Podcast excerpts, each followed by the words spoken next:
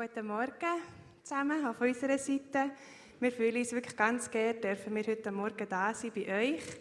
Ähm, ja, und dürft, es ist für uns wirklich ein mega Vorrecht, dass ihr unsere Heimatgemeinde seid. Und ja, ich glaube, wir können nicht mit Worten ausdrücken, was es uns bedeutet, eure Rückendeckung, euch als Rückendeckung dürfen zu haben.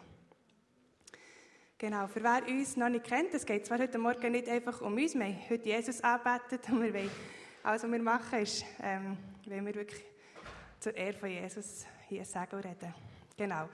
Wir sind Tobias und Damaris Scher mit unseren gleich vier Kids. Und wir wohnen in Recife, das ist im Nordosten von Brasilien.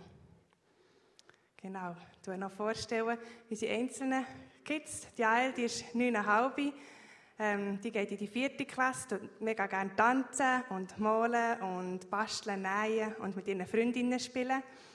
Die Mea, die ist sechs, geht in den Kindergarten und freut sich schon bei jedem Wörtchen, was sie schon auf Englisch kann lesen kann und dort auch gerne mit ihren Freundinnen spielen.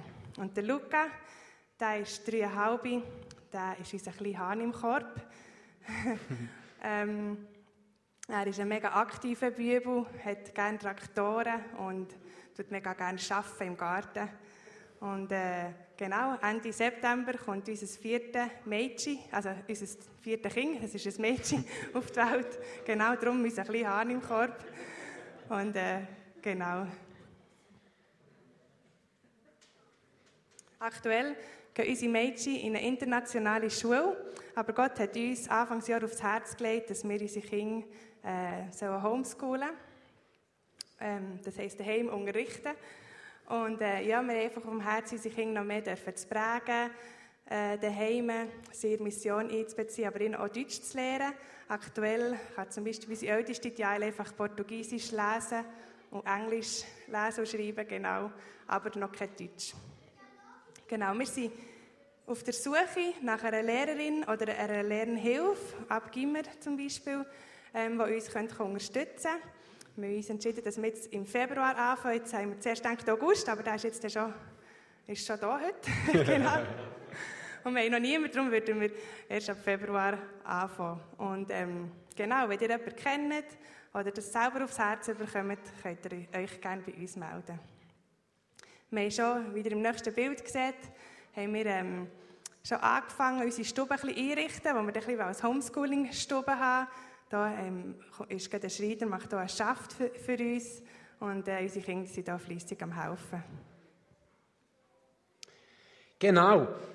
Aber wir möchten euch natürlich auch sehr gerne noch ein bisschen von unserer Arbeit, von unserem Projekt erzählen, von unserem Progetto Levanta. Progetto Levanta heisst auf Deutsch Projekt Stang auf. Ähm, warum Stang auf? Das werden ihr jetzt in den nächsten paar Folien sehen. Wir haben äh, kurz bevor wir in die Schweiz kamen, einen kurzen Film gedreht, äh, im armen Viertel Santo Amaro, wo wir tätig sind. Wir möchten euch diesen Film jetzt zeigen. Wenn Damaris und ich reden, reden wir natürlich auf Deutsch. Wenn unsere Angestellten reden, reden sie natürlich Portugiesisch. Ich habe das probiert, alles sauber mit deutschem Untertitel zu unterlegen. Brasilianer reden einfach eher schnell. Von dem her müsst ihr auch ein bisschen schnell lesen. Aber das sollte hoffentlich kein Problem sein. Genau.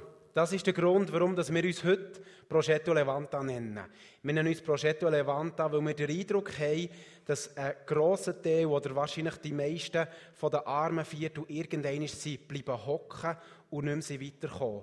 Und wir haben so extrem stark auf dem Herz, diesen Menschen einfach zuzurufen, steht auf und geht mit Jesus vorwärts. Gott hat eine Vision, einen Plan für euer Leben. Die Leute, die uns schon vor zwei Jahren gehört haben, fragen sich vielleicht was ist denn mit der Strassenarbeit geworden, die ihr vor zwei Jahren erzählt habt.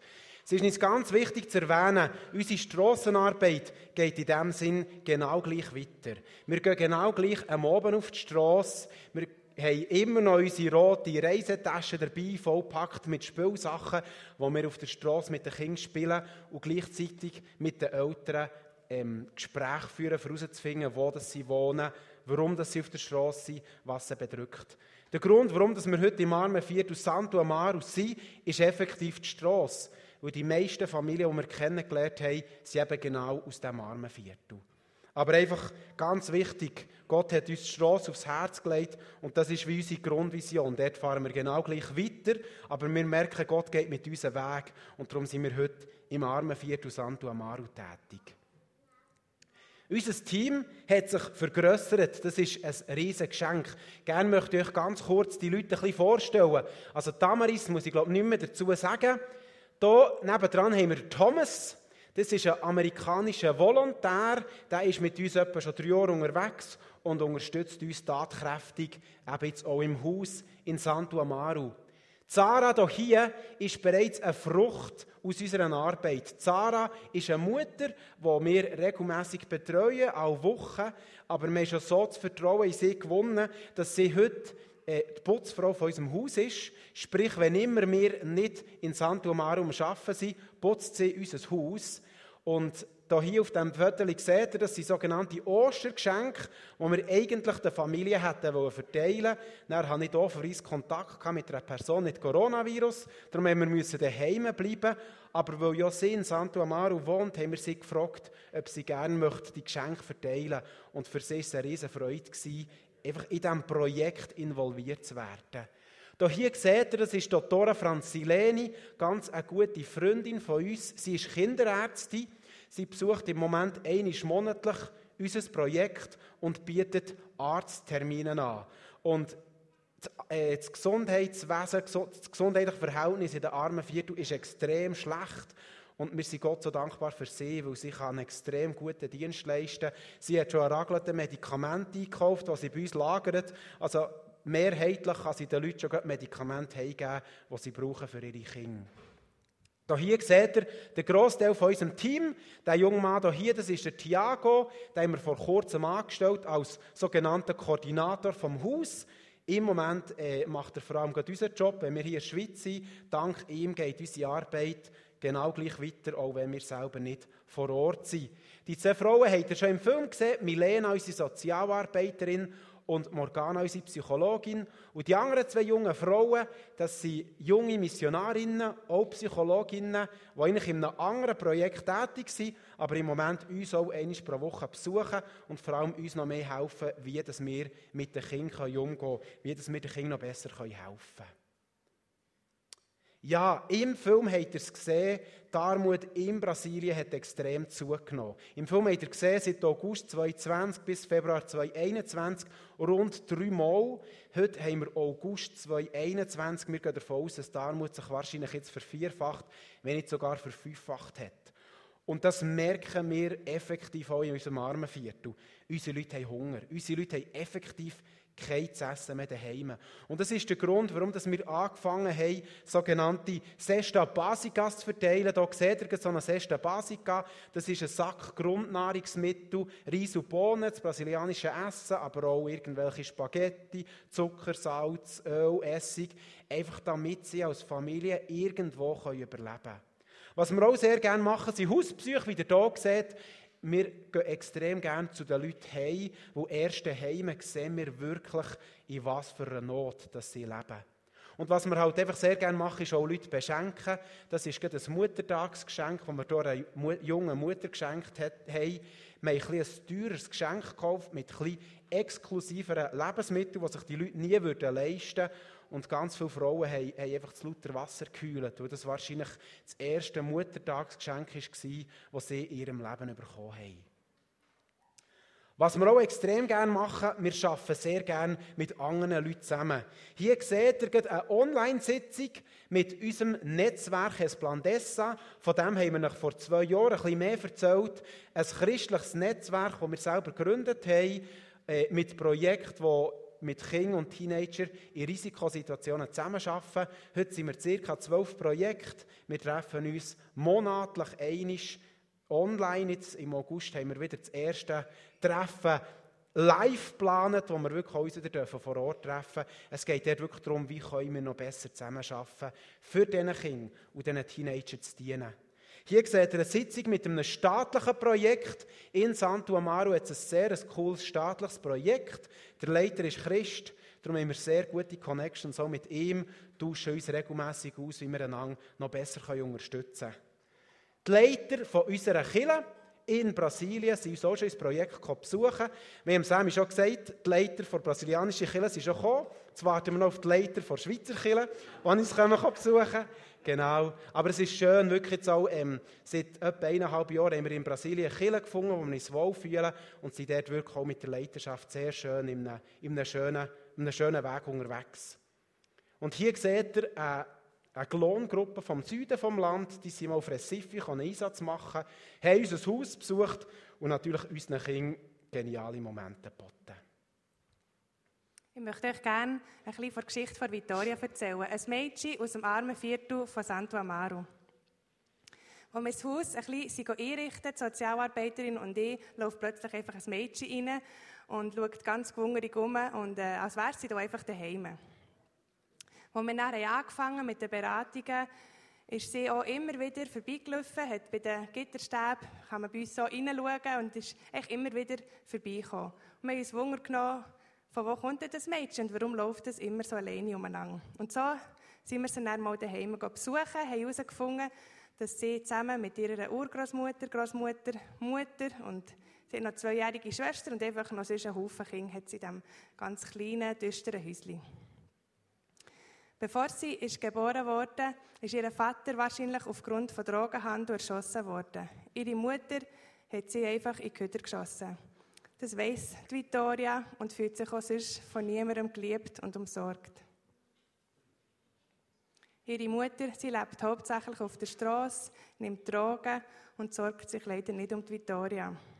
Sie, äh, die Vittoria hat HIV, das hat sie bei der Geburt von ihrer Mutter übertragen bekommen. Ähm, wir haben herausgefunden, also zurzeit wird Großmutter, aber auch Mutter, äh, die Urgroßmutter betreut von unserer Sozialarbeiterin. Und so haben wir herausgefunden, dass Vittoria schon seit äh, weiss nicht wie lange Monaten ihre Medikamente leider nicht bekommen hat. Ihre Blutwerte, haben wir gerade von ein paar Wochen erfahren, sind wirklich sehr schlecht. Ähm, in dieser Zeit, wo, sie, wo die Großmutter von unserer Sozialarbeiterin betreut wird, darf Vittoria bei uns spielen. Manchmal kommen auch noch andere Kinder von diesem Haus. Und äh, hier, wie ihr im Foto seht, haben wir gerade eine Zeit gehabt, wo wir mit, einer betet, mit ihr gebetet haben.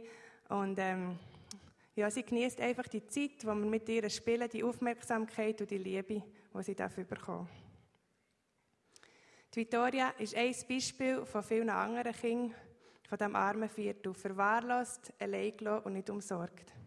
Und darum ist es so wertvoll, dürfen wir diesen Kindern dienen, dürfen wir ihnen Jesus näher bringen, weil wir wissen, dass nur Jesus die Situation und die Familie kann verändern kann. Und wir hoffen und beten, dass wir in zwei Jahren euch ähm, die Geschichte weiterverzählen dürfen. Wir träumen von mehr. Im Moment dürfen wir unser Haus jeweils der Dienstag den ganzen Tag oder der Donnerstag den ganzen Tag offen haben. Am Mittwoch haben wir so ein unseren Teamtag, wo wir Sitzungen haben und am Abend auf die Straße gehen. Unser Wunsch ist, eigentlich unser Haus die ganze Woche dürfen aufzutun. Also wir träumen davon, wenn wir zurückkommen jetzt auf Brasilien, dass wir auf am Ende und auf am Freitag unser Projekt erweitern äh, und eben wirklich noch mehr Familien dürfen betreuen. Das ist aber natürlich nur möglich, dank dem, dass wir jetzt den Thiago angestellt haben, Damaris und ich haben noch andere Verantwortungen innerhalb der Gesamtorganisation. Darum sind wir so froh, dass wir den Thiago haben, der eben wirklich die Arbeit jetzt auch zum Teil selbstständig leiten kann, ohne dass wir vor Ort sind. Das bedeutet aber auch, dass wir noch ein weiteres Projektauto werden müssen kaufen. Wir haben letztes Jahr dürfen ein Projektauto kaufen, aber weil der Thiago nicht um eine Ecke wohnt bei uns und zum Teil dann ich oder er ins Projekt fährt, brauchen wir dringend ein weiteres Auto, dass auch er flexibel kann sein und mit dem Auto kann er weg sein und vor allem auch das Team kann abholen kann, für herzufahren. Aber Gott hat uns schon noch ein paar Schritte weiter gezeigt, die Visionen. Wir glauben, dass Gott möchte, dass wir nebst dem Haus in Santo Amaro noch weitere Häuser sollen auftun In einer Vision, als ich mal vor einer Recife-Karte gehockt habe ich wieder den Eindruck dass Gott sagt, ich möchte das in ganz vielen Armenvierteln von, Santo, äh, von, von Recife ein Progetto Levanta Haus aufgeht. Und so träumen wir eigentlich davon, dass wir bis Ende Jahr dürfen das Haus festigen und schauen, dass das in dem Sinn unabhängig von uns kann funktionieren kann. Und nächstes Jahr würden wir gerne im Gebet starten, ein weiteres äh, arme Viertel von Gott her aufs Herz bekommen und dort eine ähnliche Arbeit dürfen aufbauen Unser Hauptfokus in Brasilien ist, wie ihr jetzt viel davon gehört habt, das Projekt Levanta, das wir als Projekt vor Unger, also vor Organisation die Brassus Abertus zusammenleiten.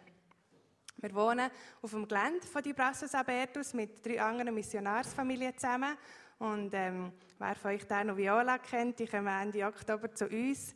Wir sind auch von dieser Gemeinde und wir freuen uns wahnsinnig drauf. Ähm, auf dem Gelände leben auch noch, äh, aktuell sind es 19 Kinder in einem Kinderheim mit zwei Kinderhäusern. Und ähm, nebst dem Kinderheim gibt es jetzt auch neu noch eine Schule, wo wir immer noch ein am äh, ist immer noch ein schwierig, um die aufzutun mit den, all diesen Papierkram und so, aber das Ziel wäre, dass wir dass die Kinder vom Heim in die Schule können und auch, dass wir es auftun für außerhalb die Schule. Der Tobias, der ist verantwortlich für die Finanzen vom Gesamtprojekt und weil das Projekt Levante, aber auch der Finanzbereich sehr gewachsen ist, haben wir dürfen, äh, letztes Jahr die Larissa anstellen, wie ihr oben im Bild seht. Die haben wir zu 70 Prozent angestellt. Sie studiert Administration und ähm, kann der Tobias so unterstützen.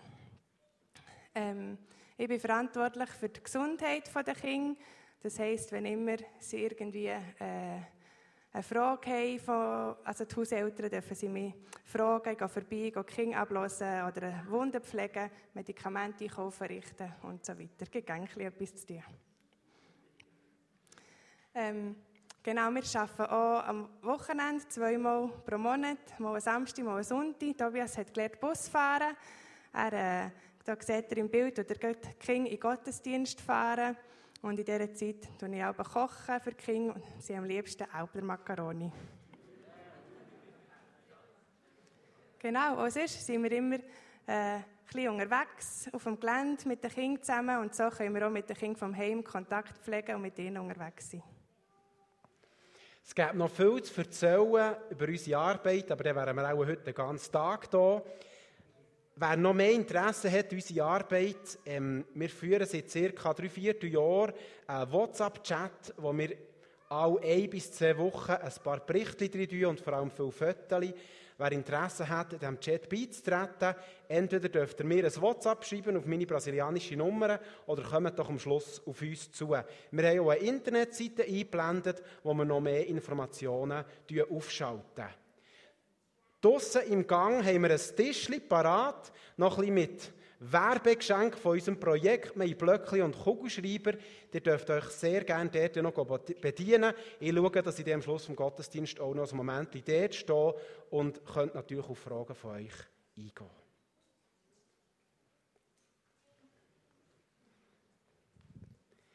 Genau.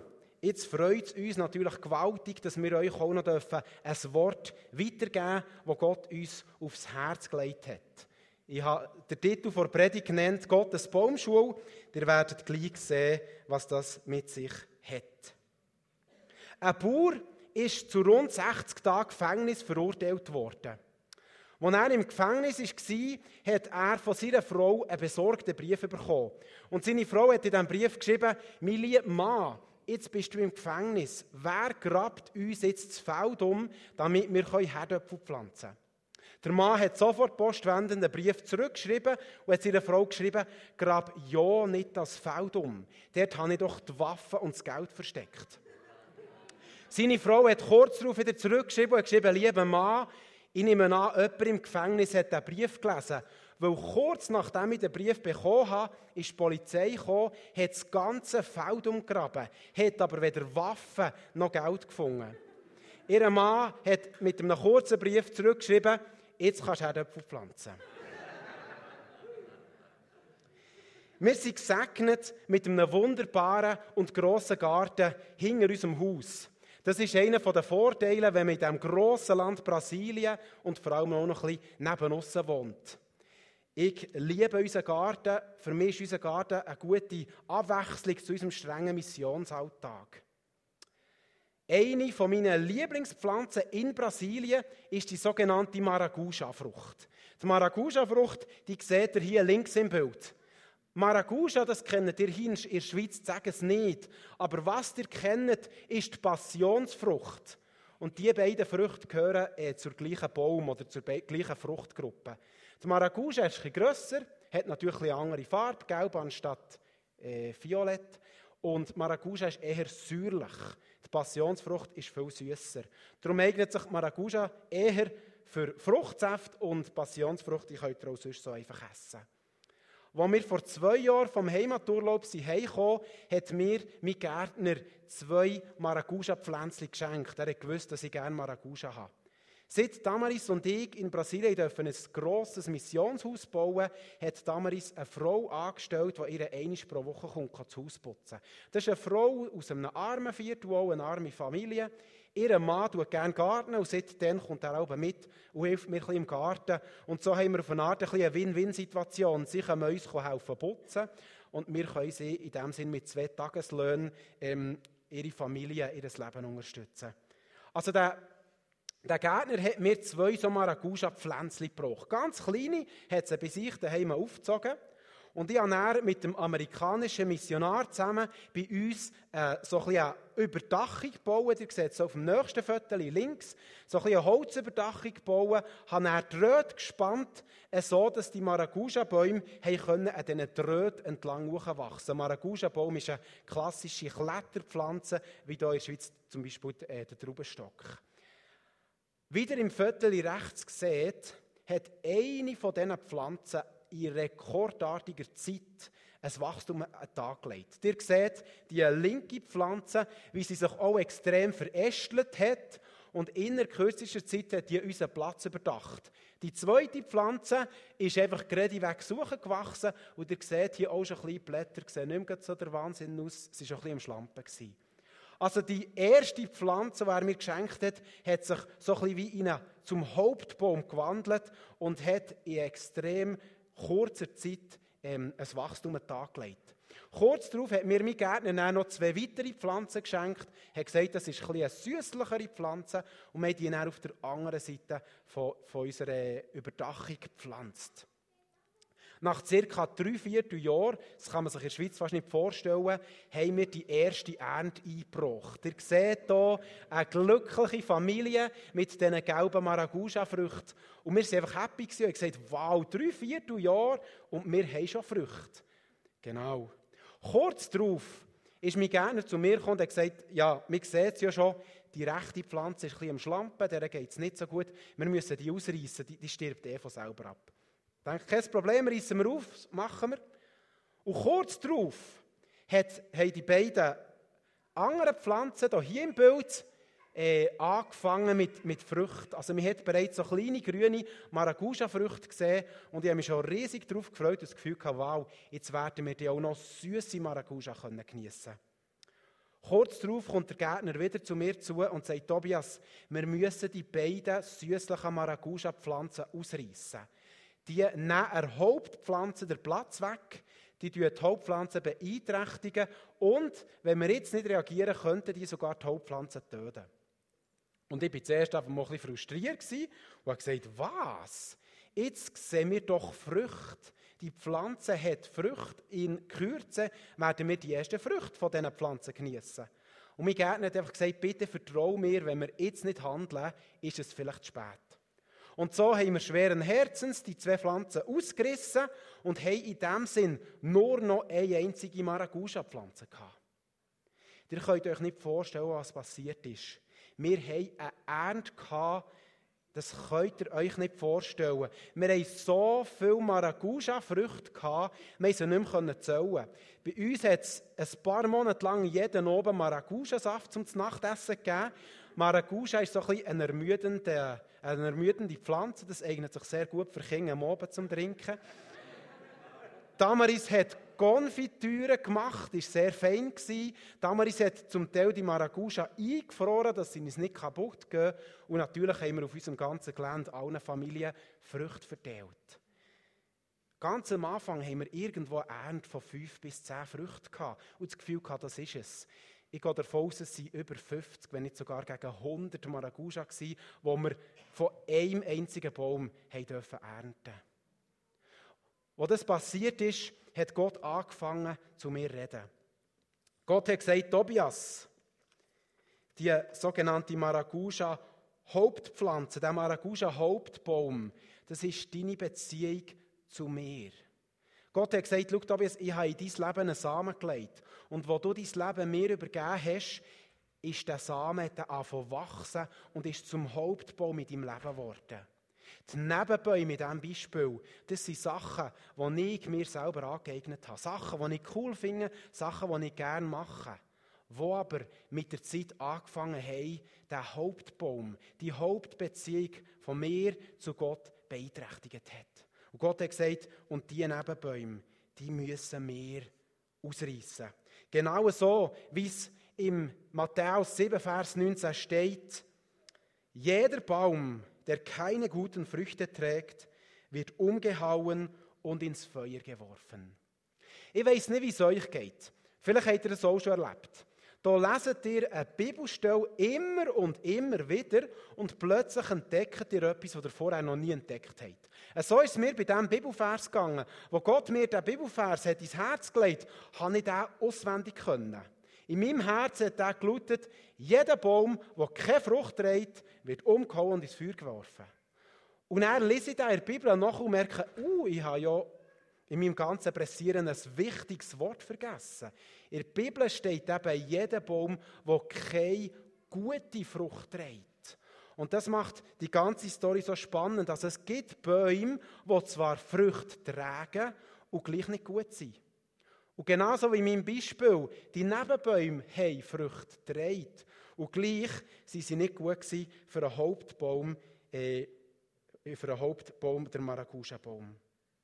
Heute Morgen möchte ich mit euch noch ein bisschen mehr in das Thema Gottes Baumschule eintauchen. Ich möchte mit euch drei Themen anschauen.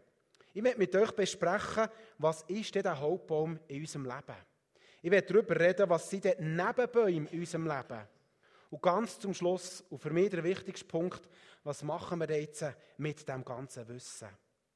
Was ist der Hauptbaum in unserem Leben? In Brasilien man jetzt im Moment sehr oft über den Begriff Papel da Igreja. Und äh, kurz bevor wir in die Schweiz kommen, haben wir nochmal unsere Schweizer Freunde zum Nachtessen eingeladen und haben zusammen austauscht. Und dann habe ich angefangen reden mit meinem Schweizer Freund über das, über das Papier von Chile. Und er hat mich angeschaut und hat mich ausgelacht und gesagt, du redest schon nicht mehr eins Deutsch. Papier vor Kille, du kannst doch nicht das Portugiesisch eins zu eins auf Deutsch übersetzen. Also Papel da Igreja hat nichts mit Papier zu tun, sondern Papel da Igreja ist, was ist der Hauptauftrag vor Kille oder eben, was ist der Hauptbaum in unserem Leben. Im Moment höre ich in Brasilien sehr oft, was eben das Papel da Igreja soll sein. Die einen geben jetzt verstehen, dass besonders in dieser Pandemie der Hauptauftrag der Kirche ist, sich gegen Massnahmen der Regierung zu wehren. Der Hauptauftrag der Kirche ist, sich gegen das Maskentragen und insbesondere gegen die Schließung der Kirche zu wehren, wenn nötig sogar mit Gewalt. Andere Menschen geben mir zu verstehen, dass der Hauptauftrag der Kirche ist, sich an die Massnahmen der Regierung zu halten. Jegliche Massnahmen, die die Regierung vorschlägt, sollen wir einhalten. Wir sollen daheim bleiben und so ein Vorbild für die Nichtchristen sein. Zwei Aussagen von Christen, die in ganz unterschiedliche Richtungen gehen. Was ist aber denn wirklich der Hauptbaum, der Hauptauftrag in unserem Leben? Wo der Pilatus Jesus zu verstehen gegeben hat, dass er als König der Juden von seinen eigenen Leuten als, als ein Gericht gebracht ist worden, sagt er, das Reich, dessen König ich bin, ist nicht von dieser Welt. Wäre mein Reich von dieser Welt, dann hätten meine Diener für mich gekämpft, damit ich nicht den Juden in die Hände falle. Nun ist aber mein Reich nicht von dieser Erde. Johannes 18, Vers 36. Also wenn ich Jesus hier richtig verstehe, dann ist es eben nicht unser Auftrag, gegen irgendein Königreich oder irgendeine Regierung zu kämpfen. Und der Apostel Paulus sagt es noch viel besser.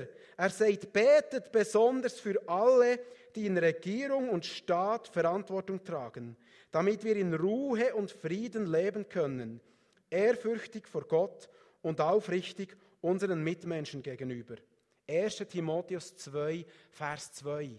Also lasst uns unsere menschlichen Waffen ablegen und lasst uns viel lieber die geistliche Waffenrüstung anlegen. Am Sonntag, am 14. April 1912, ist der unsinkbare Ozeanreis nach einem Aufprall gegen einen Eisberg im Meer versunken. Auf dem Ozeanreis war auch ein englischer Pastor. Sein Name ist John Harper. Der John Harper war ein Witwer und ist mit seiner sechsjährigen Tochter und seiner Nichte unterwegs auf Amerika, für dort ihre Kille zu dienen. Als Titanic den Eisberg getroffen hat, hat der John Harper seine Tochter und seine Nichte genommen und sie auf ein Rettungsboot gebracht. Weil er Witwer war, hat er eigentlich das Recht gehabt, selber auch in das Rettungsboot einzusteigen. Der John Harper hat sich aber geweigert und hat stattdessen anderen Menschen geholfen, das Rettungsboot zu betreten. Und es gibt mehrere Zeugenberichte, die davon berichten, wie der John Harper bis zum Schluss diesen Menschen das Evangelium predigt hat. Zuerst auf der Titanic selber und am Schluss noch im eiskalten Wasser, wo er irgendwo noch von Mann zu Mann geschwungen ist und jedem noch hat probiert, das Evangelium zu erzählen, bevor er in dem Wasser versunken ist. Manchmal kommt mir die Pandemie ein vor wie ein Unglück oder eben wie das Unglück vor Titanic. Die Pandemie ist schrecklich und schlimm. Und wir leiden mit jedem Menschen mit, der in dieser Pandemie einen geliebten Menschen verloren hat. Aber für uns gibt es in dieser Pandemie noch etwas viel Schlimmeres. Menschen, die Jesus nicht kennt haben und er gestorben sind. Menschen, die vielleicht einen christlichen Nachbar hatten. Menschen, die vielleicht einen christlichen Arbeitskollegen hatten. Menschen, die vielleicht sogar ein christliches Verwandt, äh, einen christlichen Verwandten hatten, aber nichts von dem Jesus gehört haben. Liebe Freunde, ich werde heute Morgen nicht dazu aufrufen, die Pandemie oder die Massnahmen der Regierung zu ignorieren. Ich werde nicht dazu aufrufen, uns irgendwie einer Gefahr auszusetzen. Aber ich möchte euch heute Morgen dazu aufrufen, unseren Hauptauftrag, unseren Hauptbaum in unserem Leben nicht zu ignorieren. Und ich als Auslandmissionar habe ganz klar einen Bibelvers, der für mich der Zentralvers oder die zentralen Verse sind von unserem Hauptauftrag. In Matthäus 28, Verse 18 bis 20 lesen wir, mir ist alle Macht im Himmel und auf der Erde gegeben. Darum geht zu allen Völkern und macht die Menschen zu meinen Jüngern. Tauft sie auf den Namen des Vaters, des Sohnes und des Heiligen Geistes und lehrt sie, alles zu befolgen, was ich euch geboten habe. Und seid gewiss, ich bin jeden Tag bei euch bis zum Ende der Welt. Ja, ich habe mir auch Gedanken gemacht, was ist denn der Hauptbaum von meinem Leben? Natürlich meine Beziehung mit Jesus, aber Tobias hat auch noch vom Hauptauftrag geredet. Was ist echt das für mich? Ich muss ein bisschen ausholen. Vor ein paar Wochen hatte ich ein bisschen Krise. Gehabt. Ich hatte das Gefühl, wenn mir Mission ist, dann sollte mein Hauptauftrag unser Ministry sein.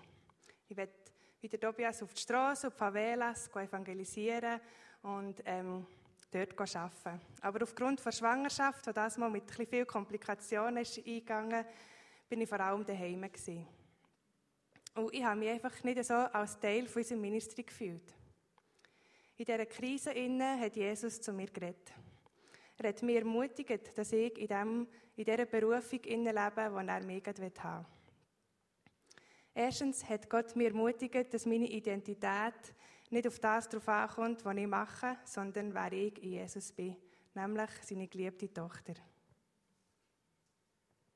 Zweitens hat Gott mich erinnert, dass mein Auftrag aktuell unsere Familie ist. Und dass das ein extrem wertvoller und wunderbarer Dienst ist. Nämlich, dass ich in unsere Kinder investiere, ihnen Jesus lieb mache und jeden Tag immer wieder ein in ihr Leben hineinsäen. Natürlich bin ich von ganzem Herzen bei unserem Projekt Levanta dabei.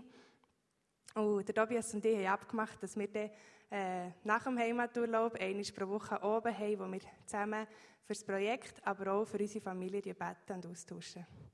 Und ich glaube, das ist ein Weg, wo wir aktuell einander unterstützen und zur Seite stehen Ich werde heute Morgen ähm, besonders euch Frauen ermutigen, ihr seid geliebte Töchter von Gott. Und Gott hat auch für euch eine Berufung, gerade dort, wo ihr seid. Jetzt haben wir lange über den Hauptbaum geredet. Was sind die Nebenbäume in unserem Leben? Das habe ich natürlich von Jesus auch wissen, wo mir Jesus äh, auf das Thema hochgelöpft hat. Für mich ist ganz wichtig zu erwähnen, auf diese Frage gibt es keine generelle Antwort. Es kann sein, dass ich in meinem Leben Nebenbäume definiere, die in eurem Leben keine Rolle spielen, die in eurem Leben euren Hauptbaum nicht beeinträchtigen. Etwas, was wir jetzt schon gehört haben, was ganz wichtig ist, Nebenbäume beeinträchtigen immer den Hauptbaum in unserem Leben. Das ist der einzige oder einfachste Weg, wie wir die Nebenbäume ausfindig machen können. Das Problem ist, die Nebenbäume können Früchte haben. Und das macht es manchmal eben nicht ganz einfach. In meinem Leben gibt es mehrere Nebenbäume, die ich im Moment dran bin zu fällen.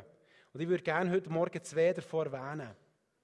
Seit wir in der Schweiz oder seit wir in die Schweiz jetzt in Heimaturlaub sind gekommen, habe ich eine Facebook-Pause eingelegt. Das heisst, seit rund acht Wochen bin ich nicht mehr auf Facebook aktiv gewesen. Die einen von euch denken jetzt, warum nur Facebook, warum nicht auch noch Twitter oder Instagram oder was auch immer. Der Grund ist eigentlich, weiss ich schon seit längerem, dass das eben Facebook ein Nebenbaum ist in meinem Leben. Darum bin ich erst gar nicht noch Mitglied geworden von anderen sozialen Medien. Aber das Facebook ist eigentlich auch eine gute Sache. Auf dem Facebook hat unser Progetto Levanta eine eigene Seite und berichtet regelmäßig über unsere Arbeit. Oder auch ich mit meiner Seite schreibe immer wieder Bibelversen oder Zeugnisse auf das Facebook. Also, es bringt doch Früchte. Aber auf der anderen Seite raubt mir Facebook Zeit und interessanterweise mehrheitlich genau die Zeit, die ich mit Gott verbringen kann. Es beeinträchtigt mein Hauptbaum. Ein anderer Baum, wo ich schon seit längerem dran bin, ist mein ausprägter Kritikgeist. Ich bin ein Mensch, der sehr gerne beobachtet, aber gleichzeitig auch sehr gerne kritisiert. Aber natürlich nicht vorne durch, sondern das bekommt vor allem meine Frau zu spüren über. Jetzt könnt ihr auch wieder argumentieren, Kritikgeist ist nicht nur schlecht, weil so kann man die Leute besser analysieren und weiß besser, wie mit ihnen umgehen. Und gleich merke ich, dass mein Kritikgeist meine Beziehung mit Menschen beeinträchtigt und meine Beziehung mit Gott. Es beeinträchtigt mein Hauptbaum in meinem Leben. Ein frisch bekehrter Mann ist zu seinem Pastor gekommen und hat gesagt, lieber Pastor, bevor ich Christ war, habe ich es geliebt, am Sonntagmorgen ins Kino zu gehen. Jetzt bin ich ja Christ und jetzt sollte ich doch am Sonntagmorgen in die Kirche kommen. Und der Pastor, ein weiser Mann, hat gesagt, lieber Freund, ich verbiete dir zuletzt am Sonntagmorgen ins Kino zu gehen. Ich möchte dir einfach einen Tipp geben. Das nächste Mal, wenn du am Sonntagmorgen ins Kino gehst, lad Jesus ein, mitzukommen. Und der Mann, voll happy, ist am nächsten Sonntagmorgen wieder ins Kino gegangen, hat aber den Rat vom Pastor befolgt und hat Jesus eingeladen. Kurz nachdem der Film gestartet hat, ist der Mann aufgestanden, hat den Kinosaal verloren und ist in die Kirche gegangen. Am Schluss vom Gottesdienst kommt der Pastor auf den Mann zu und sagt, warum bist du jetzt nicht ins Kino gegangen? Warum bist du hier? Und er sagt der Mann zum Pastor, ich habe genau das gemacht, was du gesagt hast. Ich habe Jesus eingeladen und bin mit ihm ins Kino gegangen. Aber kaum hat der Film angefangen, ist Jesus aufgestanden und ist rausgegangen. Und so bin ich halt aufgestanden und aus dem Kino rausgelaufen. Vielleicht fühlst du dich jetzt ein bisschen verunsichert heute Morgen. Vielleicht denkst du jetzt, ja, verbietet Gott mir jetzt allen Spass. Ja, darf ich jetzt nicht mehr ins Kino? Darf ich nicht mehr auf Facebook? Ja, darf ich nicht mehr? Liebe Freunde, ich werde euch ermutigen, unser Gott ist der Schöpfer vom Spass. Unser Gott ist der Schöpfer vor Freude. Also, unser Gott ist der Letzte, der uns irgendeinen Spass oder irgendeine Freude möchte verbieten möchte. Aber unser Gott sehnt sich, das Wichtigste in unserem Leben zu sein. Unser Gott sehnt sich, dass der Hauptbaum, unsere Beziehung zu ihm, nicht beeinträchtigt wird. Das Jahr im Januar sind Damaris und ich oder mit, mit unserer ganzen Familie an einen wunderschönen Ort, ein Meer in die Ferien gegangen. Und als ich so dort am Meer bin gestanden, habe ich ein mega schlechtes Gewissen bekommen und dachte, dürfen wir das überhaupt als Missionare an so einen schönen Ort in die Ferien gehen? Und dann hat Gott in mein Leben geredet und gesagt, Tobias, die Ferien sind von mir an euch. Ich wünsche mir, dass es euch gut geht. Ich wünsche mir, dass ihr Freude habt. Ich wünsche mir, dass ihr zur Ruhe kommt. Also unser Gott ist der Letzte, der uns irgendeine Freude oder einen Spass möchte verderben aber unser Gott sehnt sich danach, dass er über unser Leben nicht mal muss aussprechen muss, was er über Kirche in Ephesus gesagt hat, wo steht, doch einen Vorwurf muss ich dir machen. Du liebst mich nicht mehr so wie am Anfang. Offenbarung 2, Vers 4.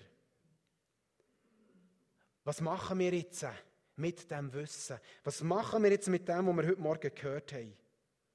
Wissen ist gut, aber Wissen allein bringt in unserem Leben eigentlich nicht wirklich viel. Ganz am Anfang in der Bibel, in 1. Mose 3, Vers 1 lesen wir, die Schlange war listiger als alle anderen Tiere, die Gott der Herr gemacht hatte. Hat Gott wirklich gesagt, dass ihr von keinem Baum die Früchte essen dürft? fragte sie die Frau. Seit du dein Leben Jesus übergeben hast, seit der Hauptbaum mit deinem Leben wächst, gibt es leider auch einen Nebenspieler, gibt es leider auch einen Gegenspieler in deinem Leben. Die Bibel redet vom Teufel oder vom Satan. Und der Gegenspieler probiert alles daran zu setzen, dass der Hauptbaum in deinem Leben nicht wächst oder am liebsten noch, dass der Hauptbaum abstirbt. Und unter Umständen ist der Gegenspieler heute Morgen da und fragt dich, hat Gott wirklich gesagt? Hat Gott wirklich gesagt, du darfst nicht mehr ins Kino? Hat Gott wirklich gesagt, du darfst nicht mehr auf Facebook gehen? Denk dran, der Find ist listig und vor allem ein Lügner.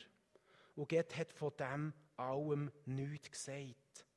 Aber Gott sehnt sich danach, dass wir den Hauptbaum in unserem Leben nicht beeinträchtigen dass wir den Hauptbaum in unserem Leben nicht absterben. Und liebe Freunde, im Lobpreis äh, hat mir Gott einfach so das Bild gegeben von diesem Vogelkäfig. Und ich habe das Gefühl, dass so Nebenbäume in unserem Leben genau gleich sein können wie so ein Vogelkäfig. Und wisst ihr, so ein Vogelkäfig ist noch eben gemütlich und es hat immer Futter drin. Es ist gemütlich, es ist gut, es geht ihm gut, es schützt ihm sogar noch vor Finden. Aber so ein Vogelkäfig ist so einengend. Und es ist nicht die Freiheit, die Gott für uns bestimmt hat. Liebe Freunde, wo wir unsere erste Ernte eingenommen haben, unsere ersten fünf bis zehn Maracuja-Früchte, habe ich das Gefühl gehabt, das ist es ich, ich habe den Baum nicht gekannt und das Gefühl gehabt, ja, ja, so 15 Früchte, ist cool. Aber als ich dann alle Nebenbäume umgelassen und ich gesehen habe, dass ein einziger Baum 50 bis 100 Früchte kann tragen kann, und ich habe das Detail vergessen zu sagen, das war im Januar und im Juni ist unser Baum schon wieder voll. Gewesen. Der Baum trägt mehr als eine jährlich Früchte. Als ich gesehen habe, was ein einziger Baum für Früchte tragen kann, habe ich gemerkt, wow, das ist Potenzial. Und das ist genau das Gleiche in unserem Leben. Liebe Freunde, wenn wir einen Hauptbaum haben in unserem Leben und bereit sind, Nebenbäume in unserem Leben umzulassen, dann werden wir Früchte tragen, wir können sie zählen. Aber es ist eine Entscheidung. Genauso wie der Vogel aus seinem Käfig muss fliegen, wenn schon das Türchen offen ist, genauso müssen wir bereit sein, die Nebenbäume in unserem Leben umzulassen. Und ich werde euch ermutigen, gerade heute Morgen, wenn wir dann noch in eine Lobpreiszeit kommen, eine Zeit vor Ruhe zu suchen und zu sagen, Herr, was sind, denn, was sind die Nebenbäume in meinem Leben? Welche Nebenbäume beeinträchtigen meinen Hauptbaum?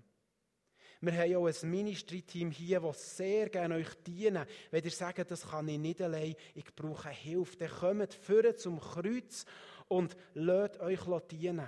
Aber ich werde euch ermutigen, gebt euch nicht mit weniger zufrieden, als Gott für euch parat hat. Genau so, wie es im Vers steht, jeder Baum, der keine gute Früchte trägt, wird umgehauen und ins Feuer geworfen. Ich möchte euch ermutigen, das Gleiche mit euren Nebenbäumen in eurem Leben zu machen. Amen.